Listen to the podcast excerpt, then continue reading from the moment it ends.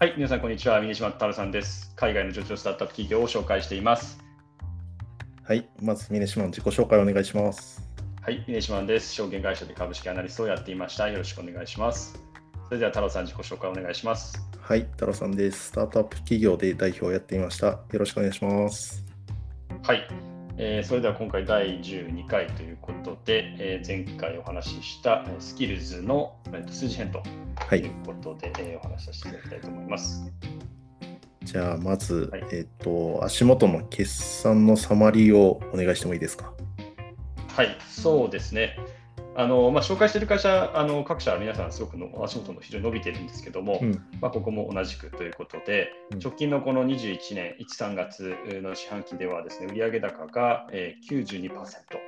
伸びている状況やっぱりあのすごい伸び方していますね。うん、で、あのただですね、まだちょっといやと60億円ぐらいあの、うん、赤字の状況ではあります。で、この売上高の、まあ、ベースとなるというか、ビジネスモデル編でもお話があった、まずそもそもこのプラットフォーム上で、えー、とユーザーがですねお金を払ってこうゲームに参加してっていう、そのと総取扱高ですね、うん、自体は、えっと、85%伸びて600億円を超えてきたという状況です。うん、で当然ながらこの総取扱高から、まあ、ゲームを提供している企業への支払い、いわゆるレベルレベニューシェアがお差し引いた分が、まあ、スキルズの売上ということで、うん、先ほど説明した数字になります。うん、でこの中で、まあ、今、足元の状況として、まあ、売上の構成要素に分けて、まあ、ユーザーと、ユーザー数と、まあ、ユーザーあたりの単価と、あの基本的なまあ構成要素になりますけども、を見ると、まあ、ユーザー数なんですけど、アクティブユーザー全体としては、プラス4%で270万ということで、うん、まあ、若干の増加ですね。これは前年同期比です。で、うん、対してお金を払っている課金ユーザーの方は、あプラス81%で47万人と。まあ、課金ユーザーがめちゃくちゃ伸びたっていうことになります、ね。うん、じゃあ、新規のユーザーっていうよりかは、えっと、既存ユーザーがより多く、えっと、払うようになった、はい、もしくは、えっと、課金ユーザーの割合がむちゃくちゃ増えたっていうことですね。あそうですね、うん、でまさにあの、まあ、全体のアクティブユーザーのうちですね、あの課金ユーザーの比率っていうところでいうと、うん、まあ、21年の19は10%で21年19が17%という感じで、うん、もう確実に伸びているというところで、うん、まあ、もちろん全体のアクティブユーザーが伸びてないっていうところをどう捉えるかっていうのはありますけど課金ユーザーはもう比率は確実に上がってきているという状況ですね。であとはその、まあ、ユーザーあたりの単価なんです。これ課金ユーザーあたりのはい、まあ、あの平均支払い額というか単価ですけど、うん、プラス7%ですね、前年の比で60ドルと、まあ、あの若干の増加という。60ドルは結構高いですね。あ、そうですか。あ、そうなんですね。はい、なるほど、なるほど。ちょっとそのあの単価の水準感、業界比較しなかったんで、はい、参考になるんですけど、うん、であとはちょっと前四半期と比べると50、前四半期は58ドルなんですね。なんでこう、うん、まあ、微微増。はい。クォーターオーバークォーターだと微増っていうところなんで、うん、ちょっとあの単価とかより全体のアクティブユーザーっていうよりは、やっぱり課金ユーザーの比率が上がってるっていうことが、先ほどそうですね、売上の急増につながっている要素ということになります。うん、で、まあ、赤字は赤字なんですけど、なんでその赤字かっていうと、やっぱりあのおそらくこのプラットフォーマーなんで、やっぱり基盤となるこうユーザー数、まあ、伸ばさなきゃいけないというところで、うん、まあ、もちろんそれが、まあ、アクティブユーザーなのか、その中の課金ユーザーなのかっていうのは、ターゲットはあると思うんですけども、やっぱりそのためにセールスマーケティングの費用が売上の9割を超えてるということなんで、うん、まあ、めちゃめちゃ、まあ、9割ってすごい金額、めちゃめちゃ使ってますね。すねえー、感じで、今までちょっと紹介した他社と比べてもかなり高いっていうことだと思うんで、はいうん、まあ、ちょっとそういう感じなのかなというふうに、うんうん、えー、見てます。はい、一個ちょっと、まあ、あのちょっと分かんないかもしれないんですけど、まあ、セールスマーケティングで、まあ、かなりの費用をかけてるっていう割には、はい、えっと、新規ユーザーが、まあ、伸びてないじゃないですか。っていうところで言うと、もしかしたらその彼らが使ってる費用に関しては、えっと、既存ユーザーの、えっと、まあ、なんですかね、えっと、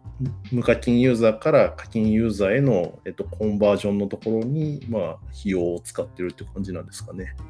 そうですね、あの、うん、その可能性が高いようには見えますね。うん、で、なので、まあ、そこをターゲットにして上げてきてるっていうことと、うん、あとおそらく単純にまあちょっと人を増やさなきゃならないっていうところもあったっていうふうになると思うんで、はい、まあ、その辺もあの含めてっていうことかなと思います。なんかゲーム会社の、なんだろう、えっと、視点からすると、えっと、まあ、アクティブユーザーを、まあ、アクティブユーザーというか、まず、えっと、ユーザー層を増やしながらも、えっと、まあ、入ってもらったユーザーを課金ユーザーに、えっと、コンバートしていくっていうところで言うと、まあ、どちらかというと、なんか、アクティブユーザーを増やすっていうところであったりとか、新規、まあ、流入を増やすっていうところになんかお金使うイメージが強いんですけど、まあ、今回はちょっとなんか違う感じなんですかね。そうですね。あの、うん、正直その、なんでここまでお金使ってアクティブユーザー増えてないんだろうっていうのは、うん、むしろあのちょっと、まあ、課題なのかなっていうふうには、ね、あの思ってるところはありますけど、うん、で実際にごめんなさい、ちょっとそのセールスマーケティングが誰をターゲットに使われてるのかっていうところまでは、あのちょっと今後のあの深掘りのちょっと課題と、了解ですさせていただきたいと思います。はい、はいじゃあ、まあ、えっ、ー、と、次、えっ、ー、と、聞きたいことがあって、スキルズの競合と比較して、まあ、実際なんか特徴があったりとかするんですかね？はい。そうですね。あの、直接的な、まあ、いわゆるその、こう、オンラインカジノチックな競合とは、うん、ではないんですけども、はい、いわゆるゲームっていうものをテーマに、こう自社でプラットフォームを提供しているビジネスモデルっていう意味では、以前紹介したロブロックスですね。うん、であと、まあ、ゲームの開発プラットフォームのこのユニティと比較しました。うん、で、はい3社を簡易的にカテゴリー分けすると分かりやすく、まあ、教育のロブロックス、技術のユニティ、うん、カジノのスキルズみたいな感じなんですけども、はい。あのー、これをですね数字面で見ると、まあ、すごい分かりやすい特徴がありまして、はい、まあ、まずロブロックスはあの子どもへの教育要素っていうのは非常に高いと、非常に重要ですので、うん、費用項目の項目の中にトラストセーフティーということで、うん、まあ、プラットフォームとして安全ですよというところを、まあ、あの強調する項目っていうのが、うん、あのありまして、売上高に占める割合も3割程度ということになります。で、えーと、ユニティですね。ユニティはやはりこう開発プラットフォームだからだと思うんですけども、あの research development ですね、うん、この開発費の比率が売上高比のでいうと5割近くということで高いです。で、はい、同社のこの決算資料の中でも、うん、まあ、例えばその例としてこう彼らのそのシミュレーションのモデルがですね、うん、将来的にはリアルタイム 3D の技術の応用として、まあ、将来自動運転とかロボティクス等にま活用されるとであろうというようなことを自社であの研究しているぐらいですので、うん、まあ、技術屋さんだなっていう感じがします。はい。で、えー、一方でスキルズはですね、ちょっと繰り返しになりますけど、やはりセールスマーケティングの費用が、まあ、あの売上高9割ということで、うん、まあ、やはりあの、まあ、ユーザーベースを広げるのか、まあいうえっと、そのユーザー、アクティブユーザーの中から課金ユーザーを増やそうとしているのかっていうところに、うん、まあ、力を入れているかなと思いますが、はい、やはりちょっとスキルズ以外の2社に関しては、割とそれぞれの強みと投資がリンクしている印象は強いんですけど、うん、ちょっとスキルズはそのちょっとその課金ユーザーベースをこう拡大していくっていうところ以外のちょっと狙いっていうところが、うん、あのよちょっと分かりづらいなっていうのは正直な印象ではあります。うんうん。はい、実際、あれですね、なんか今の話聞いてて思ったのが、えっと、ロブロックスとユニティに関しては、まあ、積み上げの、えっと、売り上げっていうのがしっかり作れる会社なんだろうなと思ったんですけど、うん、スキルズはやっぱりゲーム会社と一緒で、えっと、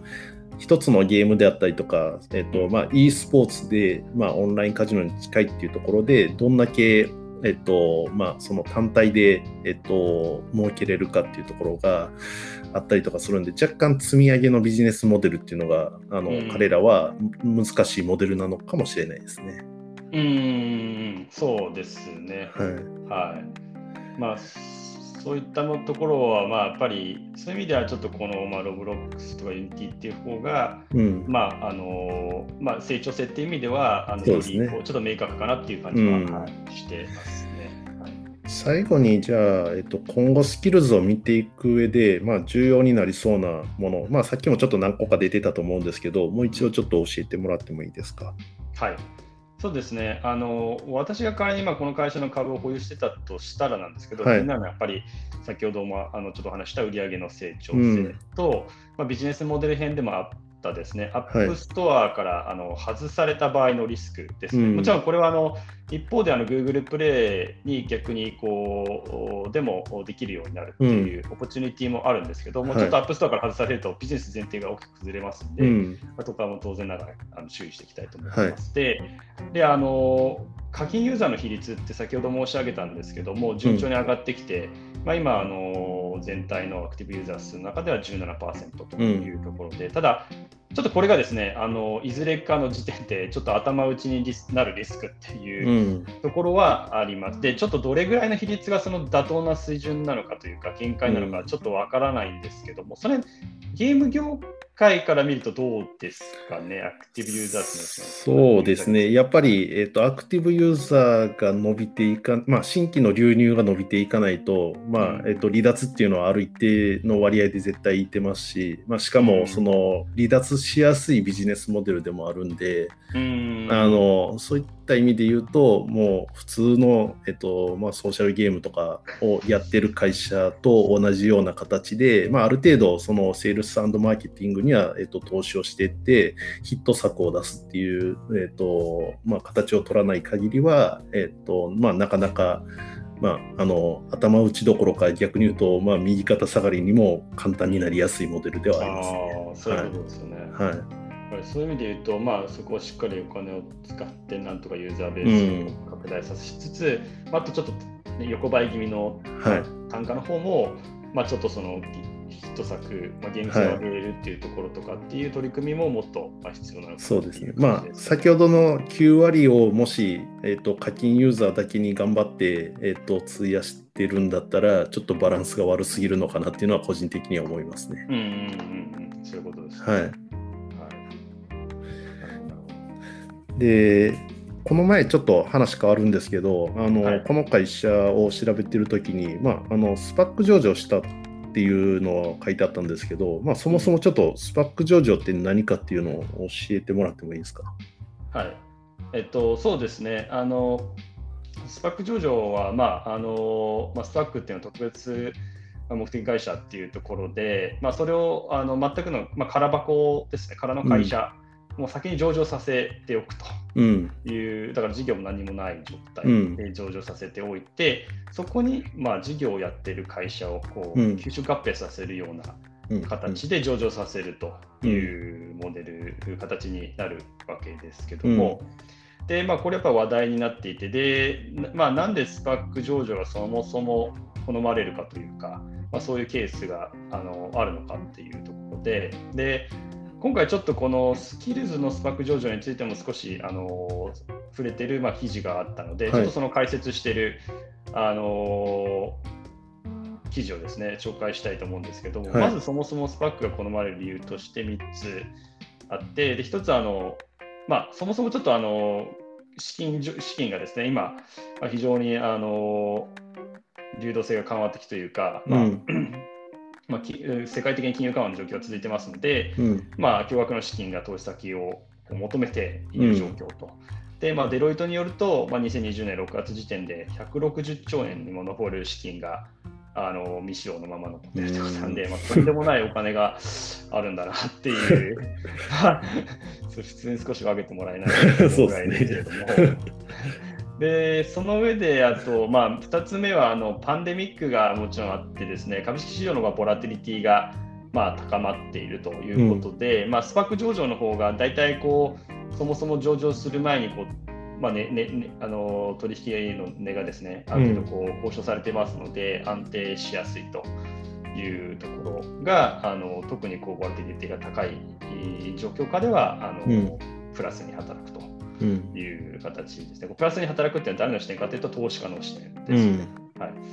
で、えっと、3つ目はですね、あとはこれもすごい重要なんですが、スパーク上場の方がやはり早く上場できると。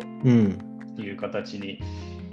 なりますので、で、えっと、ベンチャーキャピタルですね、あのの資金回収としてやはり早まるっていうのは非常に大きなメリットかなと思います。でどうやらこのスキルズのコーファウンダーであるアンドリューさんという方があのお話だと、まあ、このやっぱりアーリーステージで投資するベンチャーキャピタルっていうところでいうと、IPO、うん、普通の、まあ、IPO で上場するとですね、まあ、うん、ロックアップ期間が6か月ぐらいってことで、資金の開始6か月っていうと、まあ、まあ、やっぱ長いと、うん、長いですし、そもそもその長い期間待つってことは、要はその株価の低下リスクもそう伴うっていうこともありますので、っていう意味で言うと、このスパック上場の方が、いわゆるそのベンチャーに投するベンチャーキャピタルから、うん、いわゆる上場した後にまに保有する機関投資家、ちょっとロングタームの機関投資家へ、こう綺麗なこうハンドオフができるっていう形でも、やはり、あの魅力的だということになりますね。うん、そうなんですね。はい、あのいいところもありそうな気はするんですけど、結構なんか見てると、はい、あのリスクもいろいろあるんじゃないかなっていうのをなんかちょっと感じましたね。はい、ああそうですね。まああのまずそもそもあのこの特別目的買収会社、まあ、スパックをこう上場させるときに、はい、事業がないわけ、いわゆるブランクチェックって言われて、うんね、全くそのなんだかわからない会社に、まあ、とりあえず投資するっていうところ、もちろんそれは内々で話が決まってる話だと思うので、はい。まあ、別にあの投資家からするとそんなにリスクはないっていうことなのかもしれない部分もあるとは思うんですけども、やっぱり、まあ、それがこう、あの本来であれば事業が皆さんこう投資家に広く知れ渡った後にあの上場するっていうことと当然さっきあったロックアップ期間っていうことでもともとその出資してた人たちがですね簡単にそのエクジットしてすぐ資金回収するためだけにあの早々に株を手放すっていうことをしないようにっていう、うん、そういう、まあ、リスクヘッジの面もあるってことを考えると、まあ、当然そういった意味の逆の意味ではであの他の一般投資家が例えばデメリットを負うリスクとかっていうのもあるかもしれないですよね。うんうんはい、そうですね。ちょっとまあそこら辺も勉強していきながら、また引き続き、はい、あの解説していただければなと思います。はいはい。じゃあ今日はまあこんなもんで終わりますかね。はい。はい。じゃあありがとうございます。はい、ありがとうございます。